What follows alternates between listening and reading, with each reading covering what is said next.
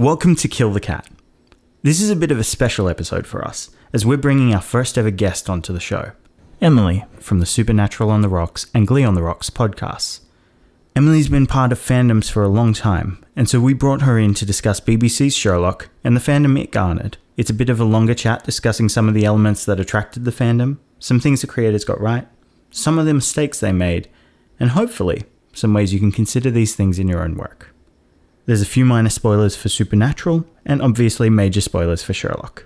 But otherwise, sit back and enjoy the episode.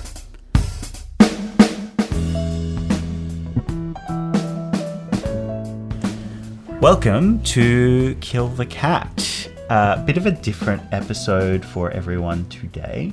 Uh, we're talking about Sherlock, and we have a guest. Uh, yeah, we have our first guest on the podcast. We have Emily from On the Rocks Productions. Uh, it's got two podcasts going at the moment. You have Glee on the Rocks and Supernatural on the Rocks.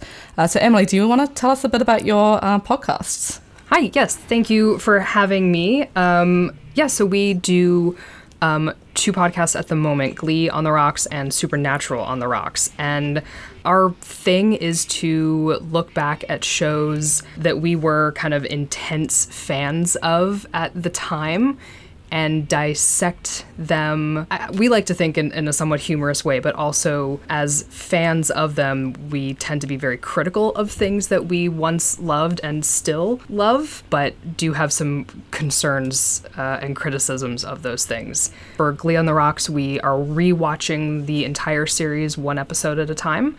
And for Supernatural on the Rocks, we are, because there are 15 seasons, and that is quite a lot to do, uh, my co host and I rewatch an entire season of the show and then each episode of the podcast covers one season. Um, so we just take deep dives into the series, the writing, the style, the themes, and just kind of everything that we didn't get a chance to talk about at the time. We are airing our grievances, but also our loves of the show now. Yeah, so I guess um, I listened to Supernatural on the Rocks first as someone who was sort of kind of in the supernatural fandom back in the day, and then I went on to a Glee one. And I think what I really liked about your podcast is there's a lot of like film and television criticism podcasts out there, which I find very hit or miss. We tend to try and be as positive as we can on ours. But what I really liked about yours is it was coming from like a place of love. Yeah. Um, and it was coming from like people who really, really knew and at one point really enjoyed the source material and saw like many fandoms see like how it could have been better. Yes, that is definitely an angle that we we take every time is that we loved the shows. Um, but because we love them, we are very critical of them because I I think with any media that you are invested in, you are always thinking, well, why didn't they do this and why did they do this? And I think I think that's good. I think that's okay. I think there's sometimes a culture around media and properties that people get a little precious about the things that they like, and you can have fandoms and fans out there who don't want to critique or criticize the things that they love, and that that's a, an approach to take but it's not our approach. Our approach is to say, okay, well, we like this thing, but not all of it. Mm. And some of the things that the shows that we love did are garbage. Glee had storylines that now are like super offensive. Supernatural treats female characters in ways that are horrendous. Um, so we're not going to rewatch these shows and just let that slide because we also love the shows and maybe think about them too much and can't stop thinking about so them. Look, no. what you're talking about. Hard relate. then you start a podcast because you need to tell other people the things that you're thinking and hope that other people are also thinking those things. I, I think for me, this episode is I'm, I'm going to kind of be the like ignorant. Uh, I won't assume myself the protagonist, but like the ignorant protege apprentice who comes along to follow. I'm the Watson of this episode. Yes, I wasn't Emily in any Sherlocks of the yeah in this particular scenario. Um, I wasn't part of any of these fandoms. I came like mm-hmm. I've watched through Glee, but that was only like last year. Oh, that's late for a show like Glee. Yeah, whereas my wife watched it as it was coming out, so she mm-hmm. like she wanted to do a rewatch, and that's how I ended up watching it. Um, and I came to Sherlock only a couple of years ago, so it would have been probably okay. just after season four aired. Um, mm. And I didn't see season four until last year. As well. So Okay. for me, I'm like, I come to all this media without the context of fandom. And so it's really interesting hearing things from like people who are fans. There's this devotion to the media. You talk about Supernatural kind of going off the rails about halfway through, and it's mm-hmm. like halfway through was seven years before it finished. Like Yeah. that's a Yeah, long time yeah. to be committed to something fans are mm-hmm. feeling is off the rails. Like Sherlock, we've all acknowledged, and we won't go too far into. Maybe at the end of the episode, Yeah, we we're going to have a little bit of a vent at the end, but uh, we will try and stay positive because, you know, There's a lot of good like you said, that pain of being a fan. Um, so, so yes, I am very heavily into some fandoms. Um, What? hello, certain readers of mine that I know are listening to this. But my massive fandom when I was about 18, 19 years old was BBC's Sherlock, which is when the first two seasons were out. Yeah, and what you were talking about, Emily, of like that pain of being a fan. I, after watching the last season, I completely switched off from the show. I haven't rewatched it until this podcast. Yeah, because I felt so hurt that the creators Uh huh. were so mean towards their fans and so dismissive. And it was almost like, how dare you like this thing that we created? What a place to It- be in. I know, right? Like, Someone created. How dare you like Yeah. my thing? Not. Do you like it? the relationship between fans and creators is so fascinating to me because it's like the writers and the creators are, are making a thing to be consumed. And then at some point, uh, maybe it's the feedback loop of a particular fandom's reactions, or, you know, there's studio pressures, there's financial pressures, there's all these things. But some seem to sour, and it's like they stop enjoying the creation of the product, and then they see feedback from the fans and the viewers, and then they just start to like, oh, you like that thing? Okay, we're not going to do that. We're going to do something else so that you don't like it anymore. Like, but, but we were hmm. having a good thing here. What, what are you doing? Like antagonizing the fans almost. Yeah, there's there's sometimes seems to be an antagonistic relationship, or oh, you liked you liked that couple on that show, breaking them up. kill one of them, bury a gays. We're gonna yeah, we're gonna we're gonna kill someone. Uh, we're gonna send someone else off to a different uh, country. We're going to take a character trait that you really liked about this character, and we're just gonna retcon it right out of them. Like, just gonna we're gonna do it because we can, because we are the creators. And maybe being on the fan side, that's our perception, Yeah. and not the actuality of the creator. But because you can't have those conversations with them, there's no way to know hmm. in Supernatural, you're just you're watching the show like, what are you doing? Why are are we enjoying ourselves? What did you do?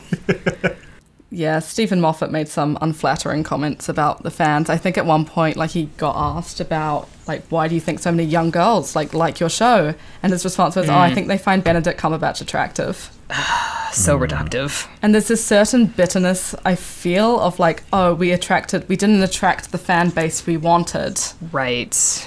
And just this kind of media stereotype of like these crazy fangirls. Mm-hmm. And they're like, oh, our product must be lesser if this audience is into it. Yes. But I th- feel like that's also a failure to recognize that, like, when you look at the populations of fandoms, it tends to be younger, tends to be female, and tends to often be like LGBT. Yes. Like a lot of representation in that. Like, it tends to be a more diverse group.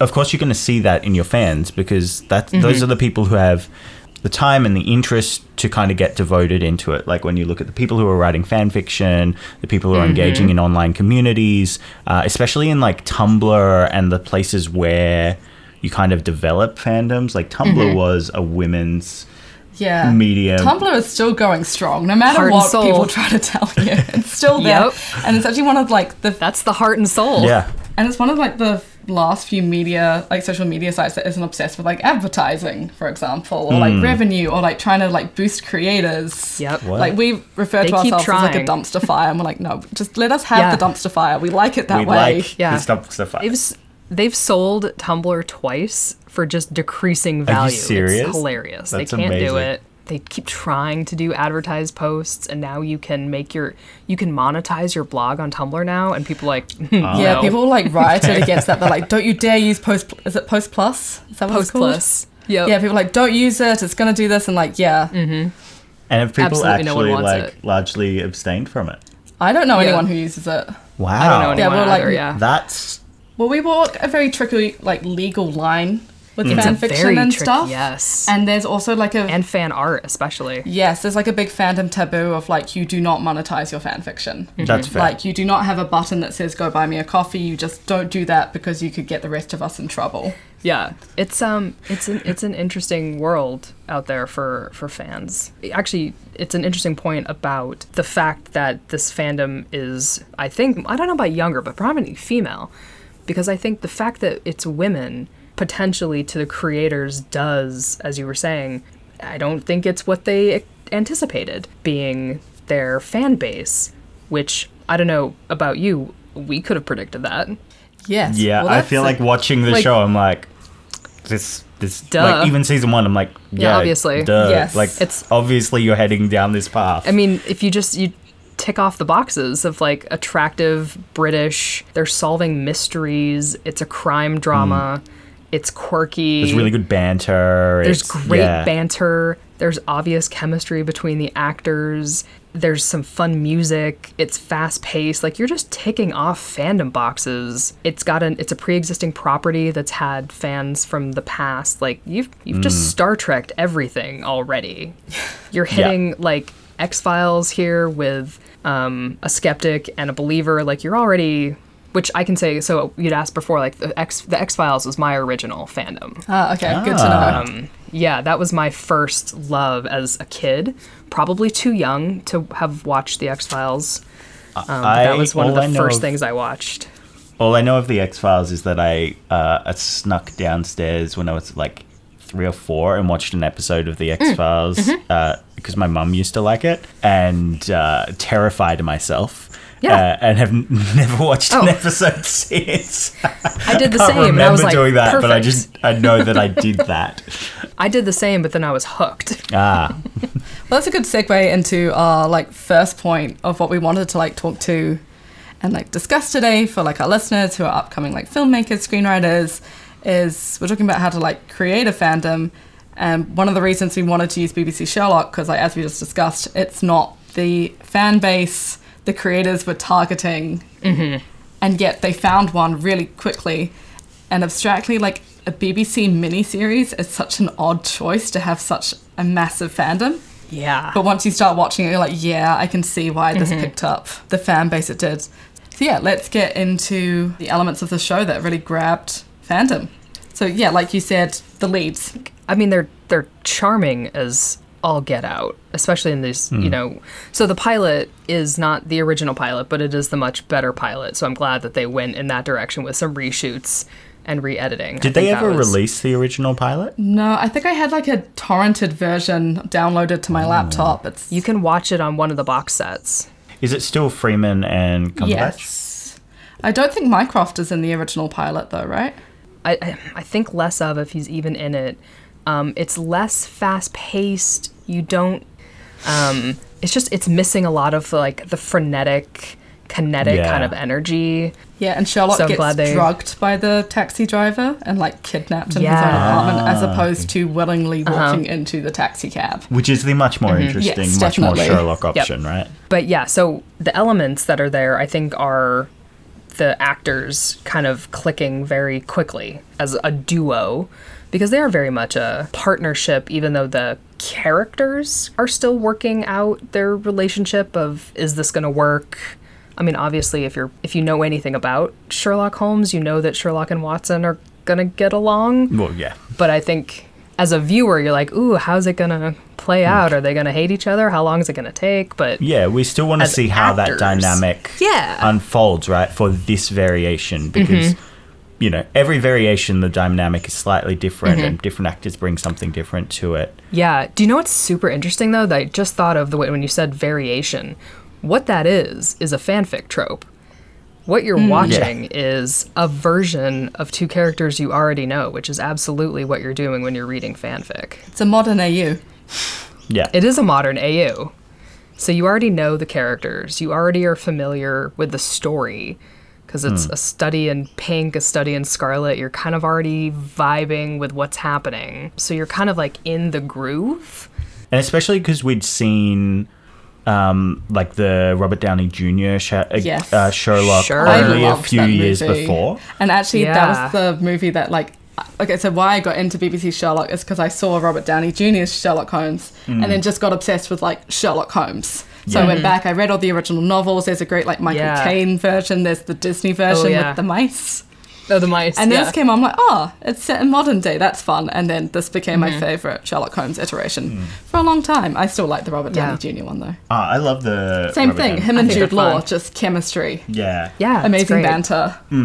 as an outsider looking in, I think there's something to be said for the two characters. Like, um, there's like an element of they're both outsiders to the world Yeah. they're in, right? When you look at the fandom, that's something I think a lot of people can kind of relate to and connect with. Like, you know, Sherlock is, in his words, a high functioning sociopath, but like he's got his thing going on. But then Watson is struggling to reconnect to the world that he's in because he's just come back from something so different and he actually needs something different and that's what Sherlock is able to offer him. And everyone is misinterpreting what they need. yeah. So I, there's that great mm-hmm. moment where like Sherlock does the big rundown of like how he knew about John, Hmm. like at St. Bart's, and then mm-hmm. like John compliments him, and Sherlock's like, "Oh, that's not what people usually say. what do they usually say? Piss off!" Like, and then Yeah. you immediately get to the crime scene, and you've got Donovan there calling him freak, and hmm. Yeah. so you get the sense like, oh, like he's brilliant and like kind of an asshole in his own words, and but John sees through all of that to like mm-hmm. the amazing person that's there, and in return, Sherlock sees everyone's telling John to like get back to normal life. And Sherlock and Mycroft both see, no, you don't need a normal life. You need adventure and you need Sherlock Yeah. Holmes. yeah. I had forgotten how outwardly mean people were to Sherlock. So mean to mm. him. They're like, Like- name calling and right to his face. Like no Yeah. wonder he's especially in those first episodes. I was like, there's no need to call him freak right to his face. Yeah. But yes, you're absolutely right that they are meeting at a place that they both need what the other has, or they're both missing what the other has at mm. this moment. Plus rent in plus London. rent. Yeah, you know, yeah the look, real- they, they want to live in London, you know? Yeah, It's expensive. yes, there's that. I did love walking into that apartment for the first time with just the mess Yeah. absolutely everywhere, contrasting with Watson's. Just I it Oh, was, was a so bit sad. jarring seeing that because I always forget that it starts on Watson, Mm-hmm. but like you see, there's a shot of his apartment and it's like his bed, and there's just emptiness. And Yeah, they it always looked like position living in a John hostel. like hmm. on one side of the frame early on. Mm-hmm. There's always like empty space next to him because mm. you Yeah. need Sherlock to come and fill it. Yeah, yeah, and they Like, even want just the talking creators about and Just they wonder, don't "Oh, know these how they got the fandom.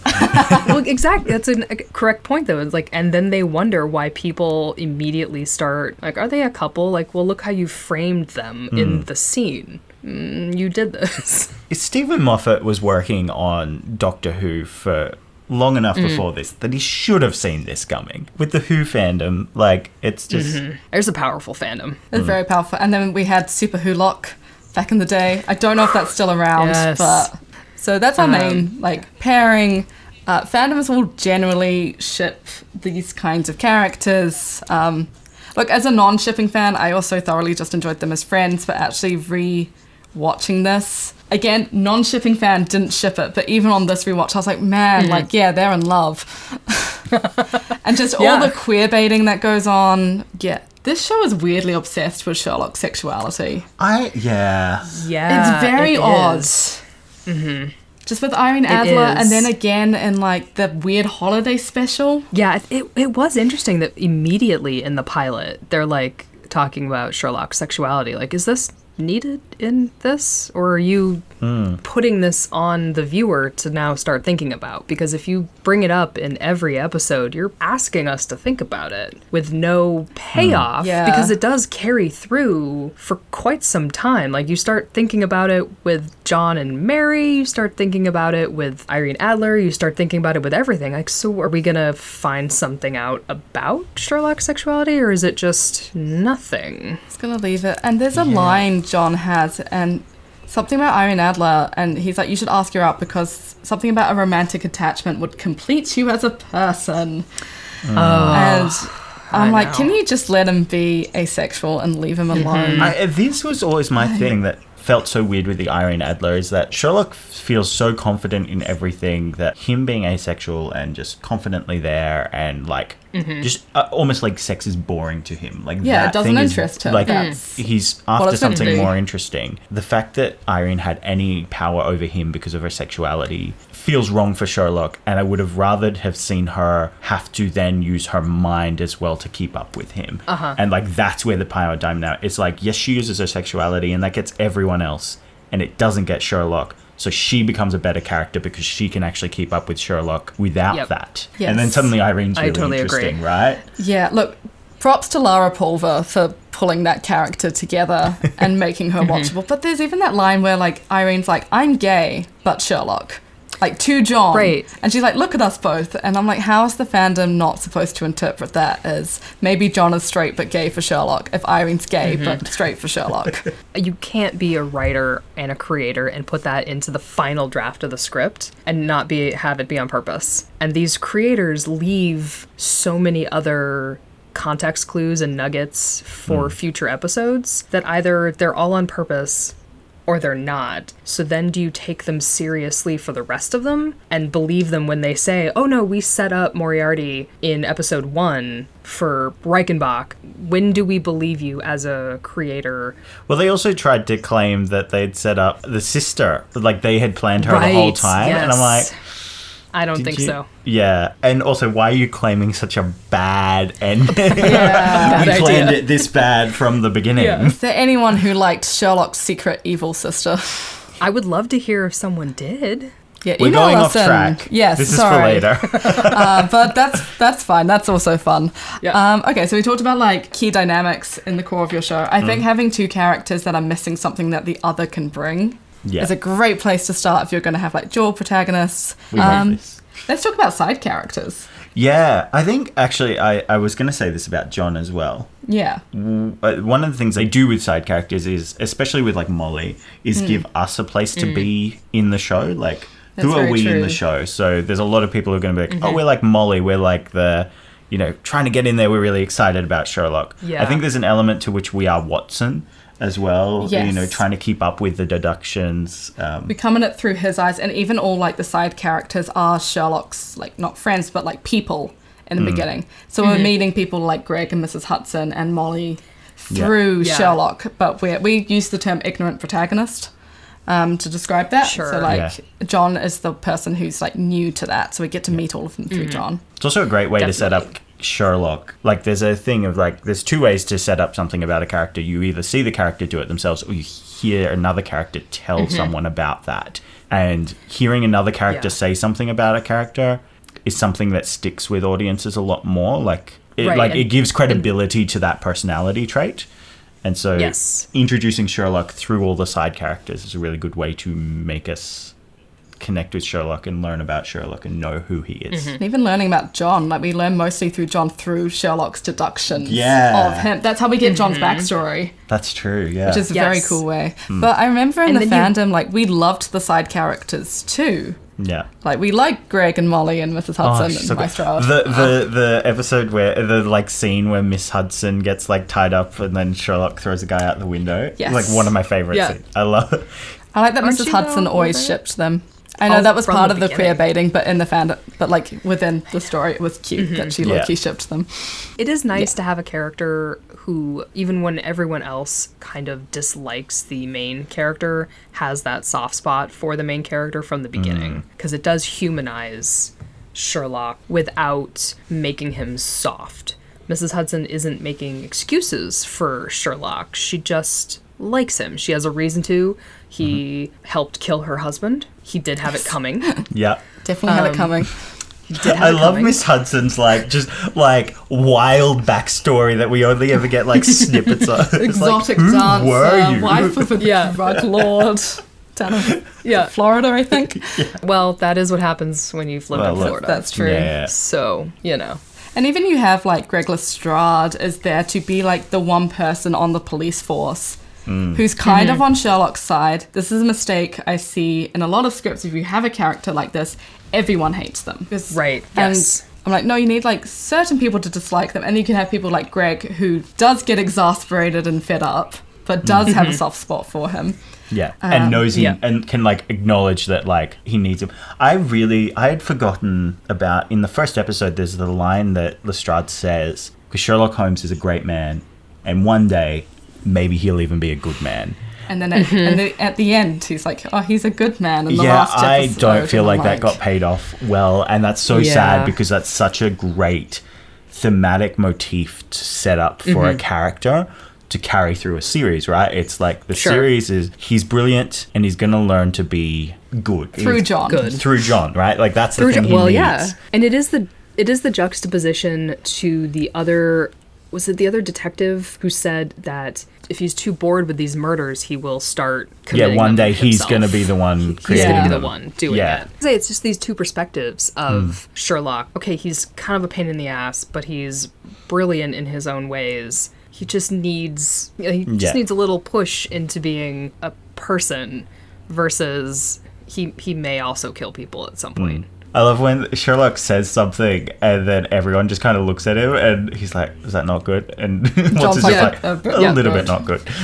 Uh, just going bit back to like what kind of friends Sherlock has as well. I made a note this time that he's friends with people like he's friends with a re- like a small time restaurant owner. He has the homeless Yes. network. The, I guess the kind of people that maybe like air quotes normal people don't bother with. Sherlock also Definitely. sees their potential and is friends with those people. Or there's like the street artist in episode two.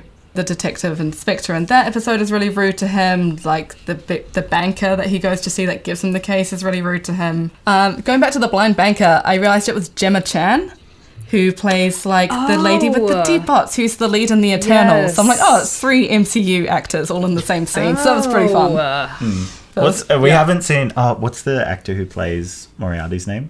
um, Andrew Scott. And yeah. I, I always get sometimes I get him confused with Adam Scott, but Yeah. he's amazing. Yeah. he's so good. he's Um, such a good why, Moriarty. ha- why haven't we seen Andrew Scott in um, In the MCU? in the MCU yet? I want him back. I would love to pop him in the MCU. That'd be fun. Hot priest. Yeah, Hot priest. yeah. he's such a charismatic villain.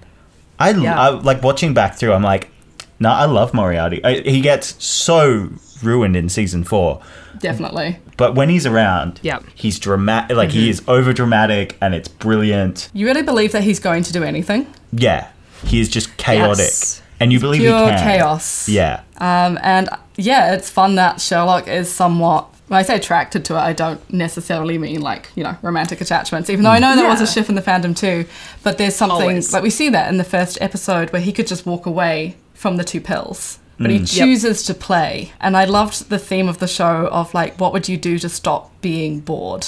Because Yeah. what Sherlock and Yeah. Moriarty are constantly doing, and that's also what kind of pulls John into Sherlock's world, and that's what pulls us Mm-hmm. into the show. Like we like seeing. I always called it like Sherlock vision when we go into like the deductions and we're seeing yeah. what he you sees. see the like little text of like what he's mm-hmm. seeing. on yes, the, the show was beautiful. Like I know it went over the mm. top is- in the later seasons, but I mean, it's such an interesting way to do the cinematography and to show the deductions and the thinking because otherwise you're just kind of watching someone pondering. Yeah. Mm. And you you could see in the the second episode, the blind banker, I thought there was a little stumble in the cinematography where it didn't move quite as fast. Hmm. And maybe it's because it was much more of a straight mystery to solve. It didn't have kind of the same deductions being done. He kind of Yeah. solved parts of it pretty quickly, or or at least we did. And you're kind of waiting for him to catch up to like it's a code. Hmm. Like hmm. come That's on true.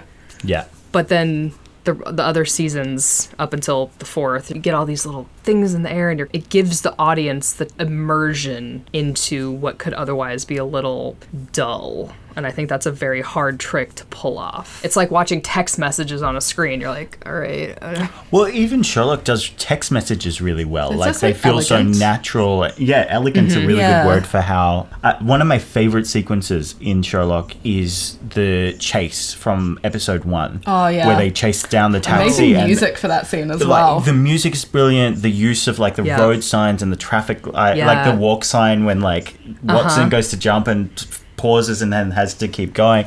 yep. the GPS arc. of yeah, like everything about that sequence is just phenomenal. it would almost look new too Hmm. Mm. because it feels like you and i we could we could film a chase scene at this point. I think you watch enough action movies, it feels Yeah. like car's gonna go here, it's gonna go down some stairs, it's gonna cut this way. Like, all right, I'm We're gonna watching go a 14 chase times scene. in three seconds. Yep, yep. You're kind of for a while like you're not going to know where the car is. Yeah, someone's going to jump a fence. It's going to go over here. It's going to Yeah. But in this one because you're cutting between it's, they're walking, he's running and hmm. It's seeing the map? deductions happening at the same mm-hmm. time Yeah. as Yes. navigating the actual thing and then adjusting to obstacles. which is mm-hmm. and showing off Sherlock's mind. And I think a thing in seasons, definitely season four, and also in season three though, is the deductions just kind of go out the window, with the exception of the wedding episode. Right. Like that first Yes. episode of season three, he figures it out like, oh, there's a carriage missing from the train, and that takes him hours. Sure. I'm like, that's Sherlock Holmes. You Yeah. should be able to see that in seconds. Yeah. It's the 5th of mm-hmm. November. Oh, there's going to be an attack on Parliament. That's the only deduction that goes into that mystery. Yeah. Yeah. Like, oh, it's Guy Fawkes Day. Yeah, we know.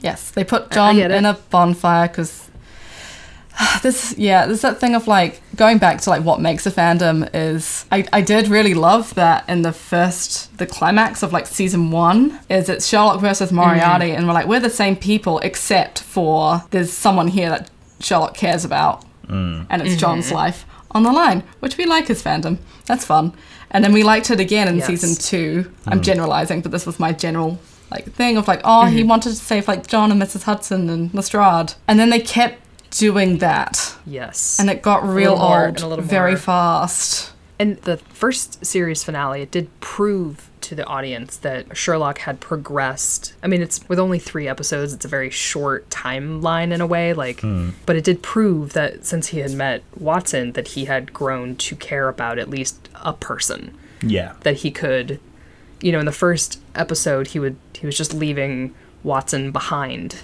at crime scenes, and by the finale, he there's like real care and concern mm. for his safety and well-being, which is a big change for him, and that will carry on throughout the rest of the show. So that's a great character moment and beat for him.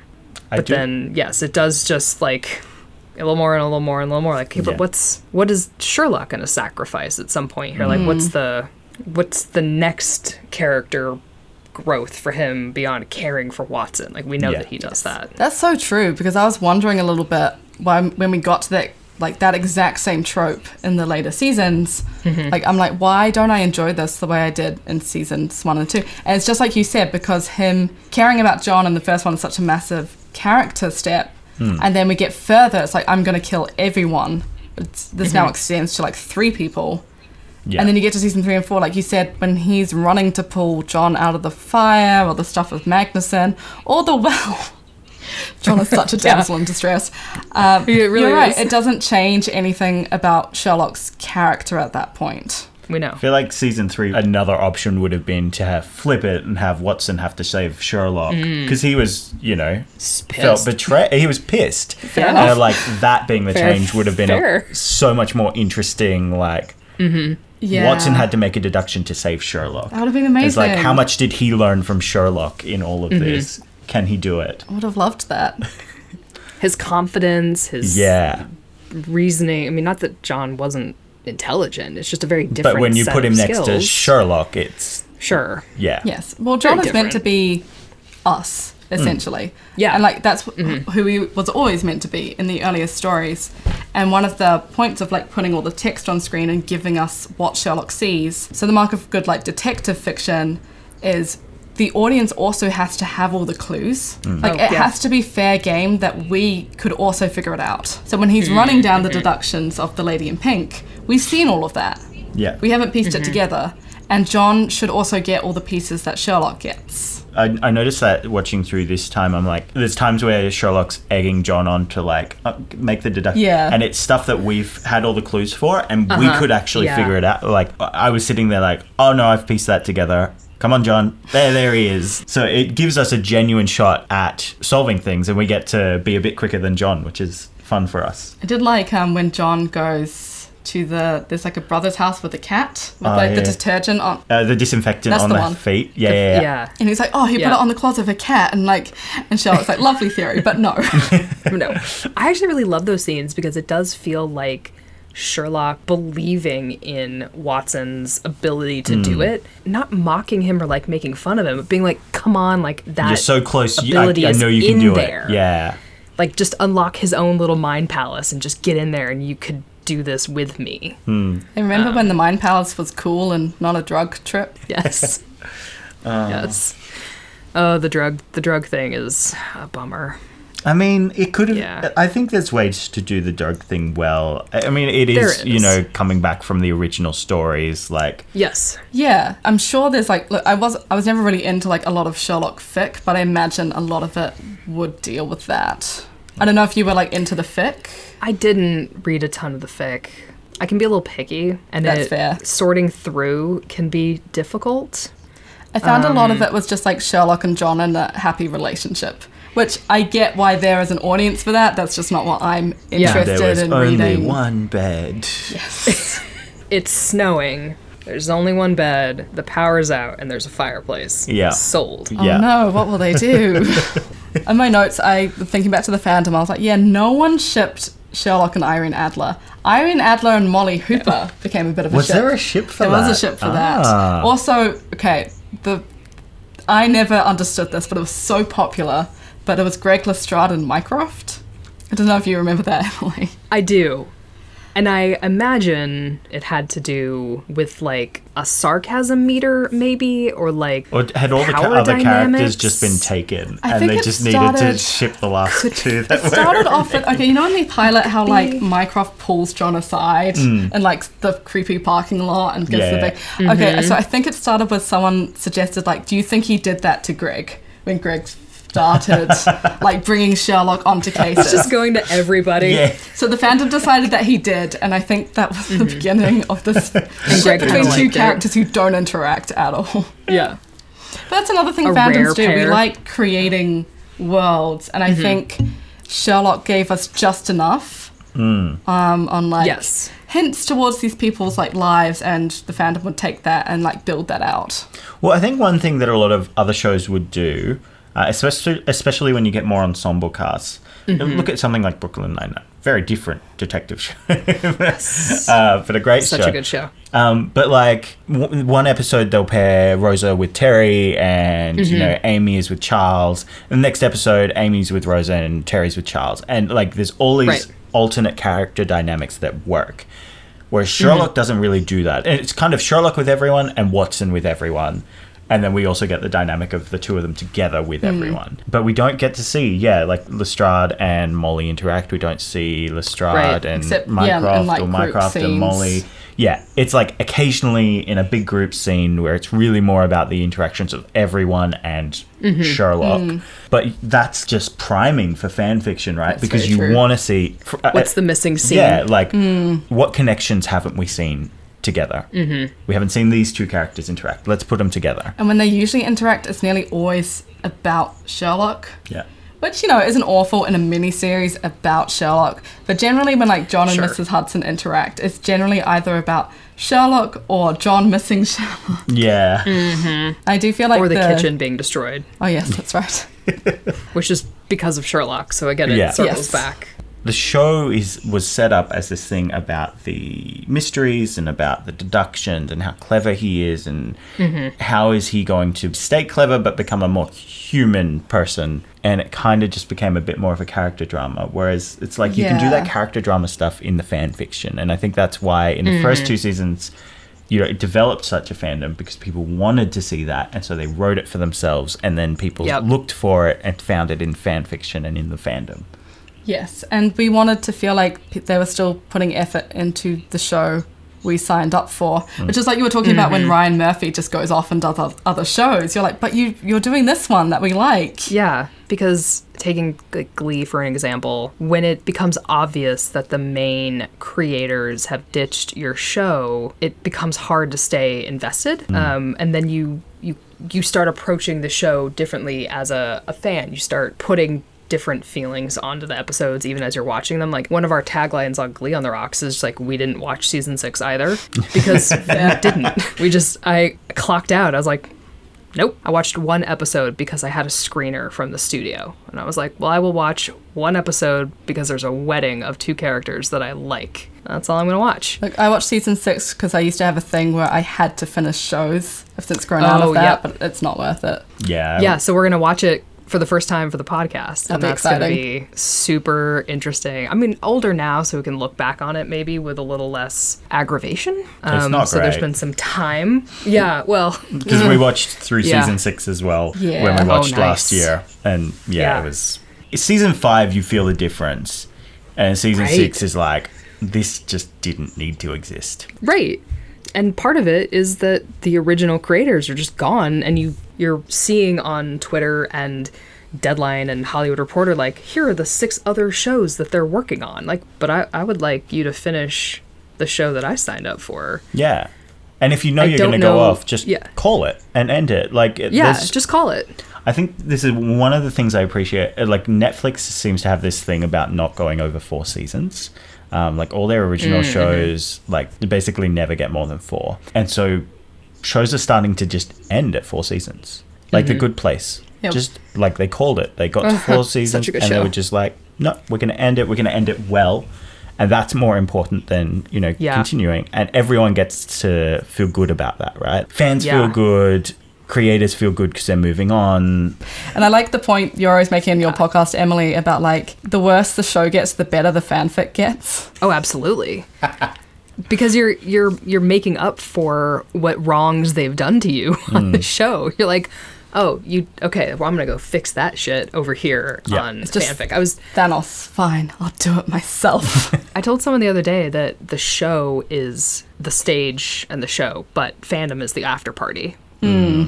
That's very Like, true. like you okay, the show does whatever it wants, but but fandom is the after party where you're having all the fun. Yeah. And I think, you know, Netflix calling it quits after four seasons does provide the writers the opportunity to say, okay, we have this many hours of television to tell a complete story. Mm. And you're not stuck in this supernatural problem of, oh, we're still going? Okay, so we now now we have to come up with a bigger problem. We have to come up with an even bigger problem. Which what do you do after So, they um, save the world, right? Like you meet God and God's evil sister. Yes. Evil Right. sisters. What is it with evil sisters? Yeah. See, like in the very beginning, you know, before we started recording, we talked about like, you know, what is supernatural? It was supposed to be a gritty, dark show about it was um the X-Files meets Route 66 yeah.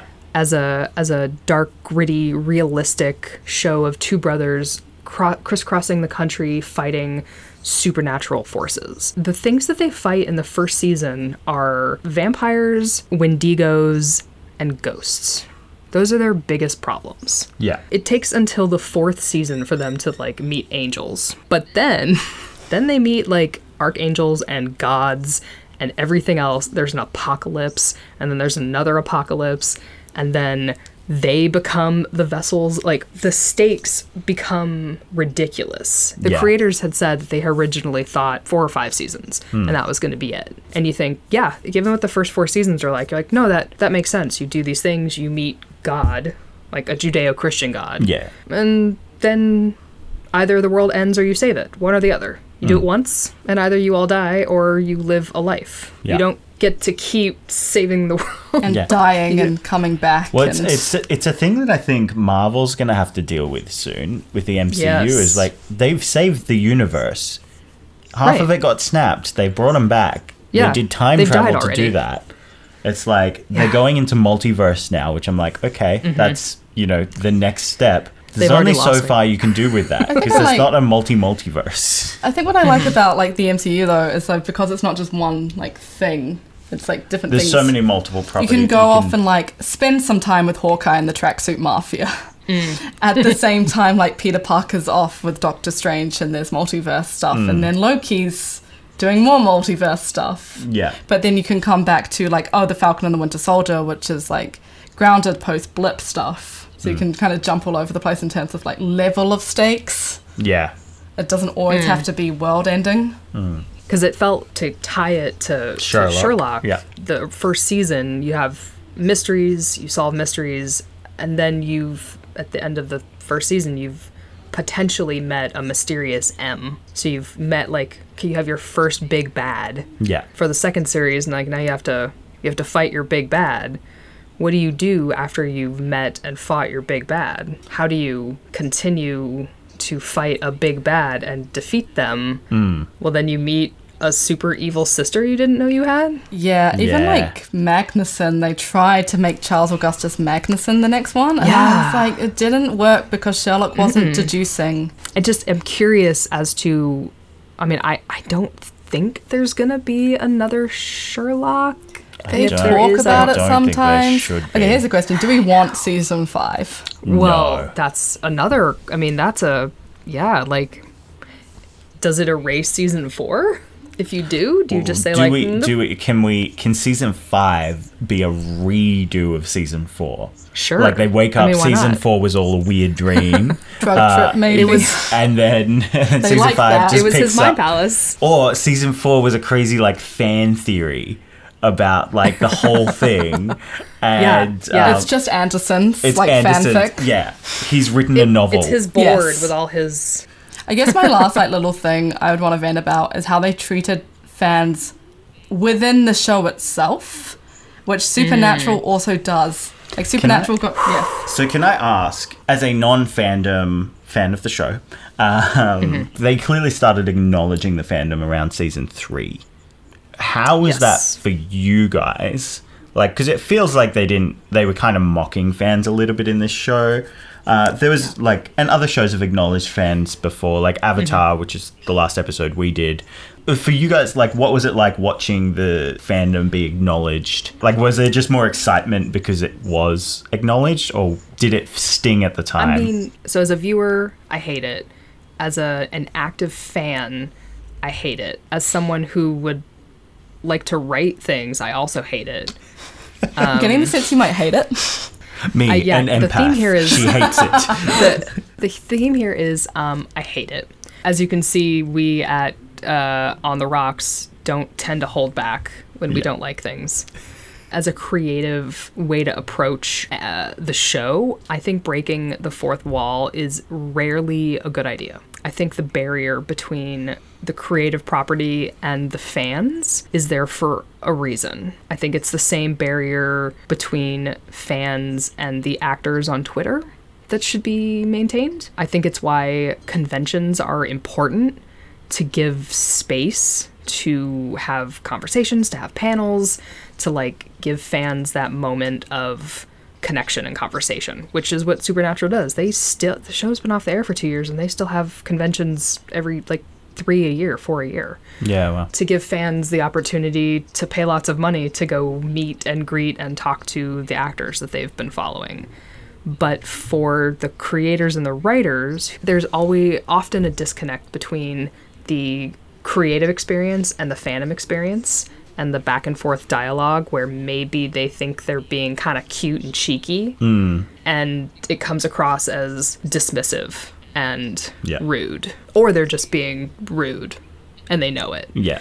in those early seasons, Supernatural introduces a book series in universe called Supernatural. And it's about them, being- right? Like, It's about them. It's being written by someone introduced as a prophet of the Lord, Chuck, who who wild. who is receiving the word of God and is just writing the story of Sam and Dean Winchester as it liter- as it happens. But he is also publishing these books to the public. In the world of Supernatural, there are fans of the books Supernatural. And then in a later episode, there are they have a fan convention. So then there are people cosplaying as Sam and Dean Oh wow, that's that's really going into that's going deep It's just- into Oh, it And then goes there's a so musical. hard. There's a musical episode where people put on a musical about the in-universe Sam and Dean and Cass. Oh, there's Wow. also Meta the episode where like they go to the alternate universe where they're themselves in a TV show. Yes. Yep. They go to an alternate universe where they're playing themselves in the show. Like they're two And people called but Jensen wild. and Jared, and they meet like Misha Yeah. Collins, and they're on the set Yeah. of Supernatural. Okay. Yeah. So, follow up question. So Sherlock kind of Sherlock fans kind of got off easy, I Yeah. would say. yeah yeah it's a it's a lot and and honestly in the writing it's not all po- it's not like positive like aren't our fans the greatest because there's a character there's a character named becky Oh, who's wow, a yeah. crazy per who's who's acted as an insane fan who writes fan fiction who who writes incest fan fiction between sam and dean who are brothers Isn't it Wincest? Wincest. Yeah. Wincest, yes. Good job. See, she's definitely not a positive representation of the fandom. Hmm. There are a lot of comments in these episodes that are negative towards fandom, I think. I mean, my interpretation of them are very, like, kind of pointed and a little spitey and a little, like, aren't our fans crazy? Uh, Yeah, it's sad that like the the fans who really like, especially the ones who are creating a lot of the alternate media, like in terms of fan fiction and that kind of thing, Mm-hmm. Yeah. are the ones who are portrayed as crazy, right? Because fan fiction is actually just a lot of fun, and yes, Mm-hmm. The average person isn't engaging with it and is never going to engage with it, but there's Mm-hmm. Right. a lot of people who do and who really love it, and they're the ones who are Mm-hmm. sticking with your show. Supernatural went for what, fifteen seasons, fourteen seasons? 15 seasons. 15 seasons. And you've said, Mm-hmm. like, it kind of was starting to go downhill around four, really derailed around midpoint. How, Yep. why, as a fan, why'd you stick around for 15 seasons? Um, excellent question. I like some of the actors quite a lot. I think some of the relationships in the show are good. Um, I think once you like a show enough, you like a show enough Yeah. to keep going. I think sometimes you hope it will get better. Yeah. You know, I watched all of ER. That didn't stay great. like, that wasn't amazing all the way through. I did quit Grey's Anatomy, which I am proud of myself for doing. But yeah, I think, you know, part of it is I do ship the ship. I read the fic. I'm on Tumblr, so I get the fan experience. I mm-hmm. get the gifts. I get the fan art. I get to enjoy the positive sides. So it's almost less about the show at a certain point and more about the community, right? Like, you're Yes, engaged definitely. with so Which I- much else Yeah. beyond the show that what the show does Yeah. is really sort of minuscule to compared to like the fictions you get to read and the memes you get to look at and Sometimes, and then sometimes there will be some really good episodes where you get to really enjoy the story that you liked the first time. Hmm. Because there's already been that Um, yeah. like you've built so much you've put that time and effort into Yeah. like Oh, yeah. learning it and you know the community like with Sherlock you know you had 2 Mm-hmm. Right. years between seasons and so Yeah, you spend there's so, long much Yeah. hype between season two and season 3 so much hype so much fan fiction and media to engage with Mm-hmm. that it just kind of sucks you in and you you stay around even Mm. After a disappointing end Yeah. Uh, Yeah, and I think the changing media landscape has made the way we interact with different types of shows change. You know, I'm trying to imagine if there had been a 2-year gap between seasons of Friends, like I don't who would go back to Friends if you had to wait 2 years between it? Sherlock was an interesting but- one because I don't, I actually still don't know any other show that I think could pull it off. Like even these days, like Yeah, I think maybe Game of we- Thrones was the closest. I think. 'cause They had Yeah. some long gaps. And we but- understand that the like we were understanding that the Mm. production why the production was taking so long as well. Um, it was never like oh my gosh it's And- taking them two years. Like we understand that the actors and like the showrunners as well are busy. Yeah. And it's movie length episodes. And it's three like- movie length, and that almost made it feel more special because it Mm. almost felt like the thing they will return to when they can. Yeah. And they actually said they put in that first like big fan montage of like Sherlock going through the window and kissing Molly was because like we don't Yeah. feel like we can live up to all the crazy like theories about how mm. Sherlock faked his death. So we'll put one wild one in in the beginning, mm-hmm. Yeah. which I didn't hate the idea of, but yeah, like you said, it felt really mocking, especially like Sherlock and Moriarty like almost kissing and then they cut away and it's mm-hmm. and like even this time Anderson going a bit crazy at the end and like hmm. just mm-hmm. I was His like board oh of red that- strings. that's Yeah. how you see the fandom Which is fascinating because, like, deductive reasoning and tying crazy ideas together is what The show's about. Sherlock is doing. it's like, it's what the show's about.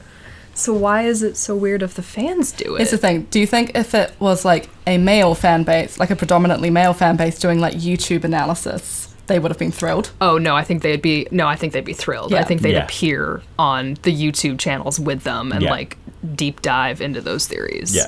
And weird 100%. like and those film bro podcasts. Yeah, and- yeah. Not, Yeah. not a big fan. Or just the YouTube um, people Yeah. who just yell at you. Oh yeah, yeah, Mm. They're the ones I mean. yeah, yeah, yeah. And we said earlier, as soon as a fandom is female, then people are like, "Get out! We don't. You're not." Which happens with bands. It happens with movies. There's actually a really interesting podcast out about Twilight and the Twilight phenomenon. Oh, interesting. and they do yeah they they kind of deep dive into you know the beginnings of the movie mtv bought the script originally and the first draft had like jet skis and it was nothing at all like the books and it wasn't until i know exactly and it wasn't until new line picked it up and just realized they needed to write the movie for the fans of the book. Yeah. Mm. that they hit on what was going to make it popular. Hmm. And that was female fans. Like new line figured out that their fan base was female. Yeah. what they loved in the book is what they wanted to see on screen. Hmm. And that's what was going to make the movie not break the movie. Where what mtv was trying to do was frankly masculinize Yeah. the movie Interesting. To yeah, get- that to would get- not have to- worked. and and like you said much earlier was to get a certain fan base like they were trying to get men to watch the movie because vampires like that's not what this is about it's not what twilight's about I, I, I, I, yeah. Vampires seem like a female audience medium. I feel like they always mm-hmm. have been, right? Like Yeah, all, I all the way struggle back in to- like Dracula days. Yeah. It's- Like, it's gothic romanticism yeah. Like, mtv is not that great they're Fair. not that I mean, yeah. yeah like you'd, you'd said earlier about creating a fandom they figured out that the what they needed to do was stick to the book that they had hmm. and the the readers that they had and the and not shy away from the fact that they are girls Yeah, I, I think one of the points that came up in our discussions about Sherlock with that though is that like if you start catering to what you think the fans want though, you mm. also start to lose things. And I think we mentioned this earlier, but like mm-hmm. you know, there there is definitely an element of like the fans loved the twists and the fans loved the you know mm-hmm. the relationship between Sherlock and Watson. And so the show just kind of became all about that. And like the creators have blamed fans for the you know Yeah. horrible ending which i'm like you can't then also Sure. try to claim that you knew about the sister the whole time from season one Right. in the same breath like either you think the fans did Uh-huh. it or you did it from season one like you did it. yeah yeah Yeah. it's not both. Fandom is there to meet a need for the fans that the show actually shouldn't be trying to meet and shouldn't. We It just will want a fail if it tries to meet. Yeah. Yes, we want the mm-hmm. good show you gave us for two seasons. Like, Yeah. that's what we liked, and we wanted two more seasons of that. Mm. And you can leave like Yeah. the super deep character focus dives to, to us. us to the people who want Yeah. to do it, right? To the people who are because not everyone wants that. A lot of people just want a great mystery Yeah. show and then they're not going to engage with fandom, they're just going to go about their day having loved the show. The fandom will then Mm-hmm. And if- create their own extra media for that. and if you make a good enough show the fans will find what is in that show that they love you don't have to you don't have to fill the soup with everything Yeah. we'll pull out what we want from it. You don't have like put in put in what you were going to put in in the first place. Don't fill the pot with mm. everything because then it's just then there's a crazy sister that absolutely nobody wants. Yes. Like There is a way to do that. We won't dive into that because uh, we might have an episode coming up all about fan service. Just to tease that. that'll be interesting. Do we have to do it now? That'll be fun to listen to. do we have to do no, it now? no, No, that'll no, be no, no. This is so. This is one of the arts that you need to learn if you're going to develop a fandom, and that's called restraint. Uh, Yes, that was my biggest. So we do like takeaways at the end of our episodes. That was my biggest takeaway. Mm. Was restraint. restraint. Yeah, I think you see this a lot of fans, not even just fandom, but like Pirates of the Caribbean would be like another one for me. Oh, people, God, like- yes. We love Jack Sparrow, but he wasn't written that way. Johnny Depp kind of came in and made him like this rock star mm-hmm. pirate So then they wrote him that way for the rest of the franchise, and it doesn't really work anymore. I mean, it kind of works for the Right. first few movies. Where it Yeah. really dipped off is like Jack Sparrow isn't the main character of the series. Like the first three movies, it's um, Will and Elizabeth. Yes. They're the main characters. Jack Sparrow is a side character. Yeah. Um, but the moment you make him a main character, the show falls apart because we now know It's too what he's up to, and it's too much. And actually, his charm was in that we never knew what he was up to, and he would just kind Mm-hmm. of pop in with like some. He's changed sides, you know, and yeah. Yeah, what would your big takeaways be from BBC Sherlock? And for anyone listening who's interested in writing, not not necessarily like um, writing for a fandom, but if you're writing something new, what can you pull from fandom as lessons? Man, honestly, the first word that was coming to mind was respect. I think you have to respect your viewers and your readers. One to know that they can follow the story and that they can follow what you're doing, and and to keep up because uh, you know Sherlock is an incredibly clever show, and I think especially in that fourth season, I think it was finding itself too clever. I think it really the way Sherlock the character wanted to prove to everyone in the first season, first two seasons, how clever he was.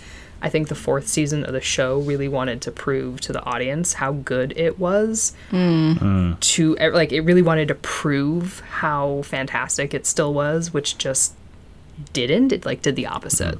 And Um, the difference in like the first two seasons, Sherlock is trying to get like Watson, who is our sort of stand-in in the show, to make deductions and to like engage with that process. Mm-hmm. Yeah. And he's like, no, you like he gives him the time to do it, even though he, does, has yeah. the answer solved. He had the answer an hour ago. He's Yeah. just trying to like get you to come on the, the journey with Yeah, him. Yeah, exactly. Because that excites him, you know. It does.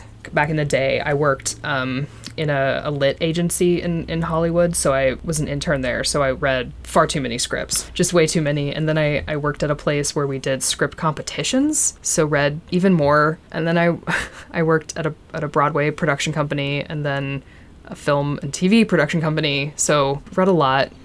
And I think one of the biggest takeaways from reading all of those is engaging scripts. They are exciting to read from the beginning. It sucks to say that those first 20 pages are absolutely the most important, and it's not not necessarily that the producer and the readers are going to put it down cuz cuz they are. like like your the people reading your scripts at a studio or an agency are absolutely going to put your your stuff down after the first 20 pages and i'm sorry and that sucks um, but it's going to happen it's it's not just the time crunch that the readers are facing it's that if you think about watching a movie do you want to be do you want your audience to be bored in those first 20 minutes hmm. or do you want them as excited about what they're watching as you were when you were writing it and it's I don't have a good way to say like what makes writing exciting other than did you enjoy it when you were writing it? Because if you're slogging at your story, then it probably reads that way too. So that is not the takeaway of respect, but it is what I came around to. No, that's really good advice. Um, like, I'm also a script yeah. reader, and yeah, I would.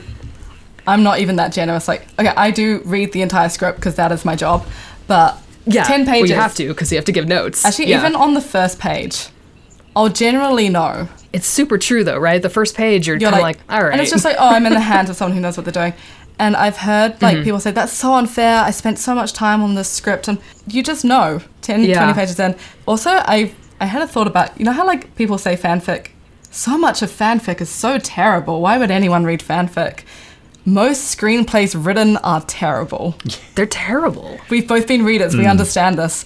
They're Um, terrible. and then sometimes you get some really good ones, and that's what make and that's kind of what fic is. Except Yep. fic community is so much more forgiving. Yes. And if you have a fic that's Yeah. not very good, people will still probably read it and enjoy it, as opposed to like a s- like Yeah. a mediocre screenplay, which will just get tossed away. Yeah. Because there's What so I've much also- less stakes, right? Like yeah, The a screenplay, lower. someone needs to put in, you know, a couple hundred thousand dollars to get it made, mm. you know, oh. if not. Millions. millions. Yeah, Yeah. like, whereas fanfic, you're just reading it. you just post it for It's, Yeah. free. just, it's there for fun. It's your time is the only thing, It's and your you're usually doing it in downtime. So, you know, Another thing that I've heard um, people talk about the difference between scripts and, and fanfic is that when you're when you're reading a fanfic, you don't have to spend or when you're writing it rather, you don't have to spend the time introducing your characters because you already know them. And I I get saying that, but I do think it's a cop out as a criticism because even if your reader knows who John and Sherlock are, if you aren't still giving those characters life in your fanfic, someone's still going to close the tab hmm. because there's going to be 50,000 other ones where they are. There are ways to introduce your new OCs, Yes. which, if you think about it, your screenplay characters are just OCs. You can give them life in the first 10 characters without saying, you know, intro, John, 35, Brown. You know, you can, he walks into a room with confidence and, but like, you can do it hmm. without these slug lines that are boring. so Yeah. if you approach your screenplay with a little levity maybe and with a little i mean that's very that's so easy to say on a podcast but if you i think if you can approach it with some like man like the mind of a fic writer where if you lower the stakes a little bit and you say like i know who these characters are i'm just going to write them especially on a first draft Yeah. The here's the way to approach your scripts. They're just fanfic for your OC. I love that. Yeah, approach every fanfic for your script OC. as Yes. fanfic for your OC. Yeah. exactly that's That stakes that gone. makes total sense to me. That's you stakes know, gone Get to the It also end. puts things in the forefront that are important, like knowing Mm. your characters Mm-hmm. and knowing what it's about. I think good fanfics have like they focus on one thing, right? And they do that Mm-hmm. like what's the one twist I'm putting on the Or the usual world or one element of this character that I want to deep dive into. Yeah, or one character dynamic Mm-hmm. Yeah. that I want to investigate. And that's what good movies and screenplays do. Like that's they have a focus. fandom. Like we wanted It this does. key relationship of John and Sherlock that got presented Yep. to us, Mm. and like everything else is great. Like we said, the ri- the earlier writing introductions, it looks beautiful. All that's great. Yeah. and that's my really key takeaway, and how I pro- like approach my own scripts as I kind of approach it with like, what is the fandom for this?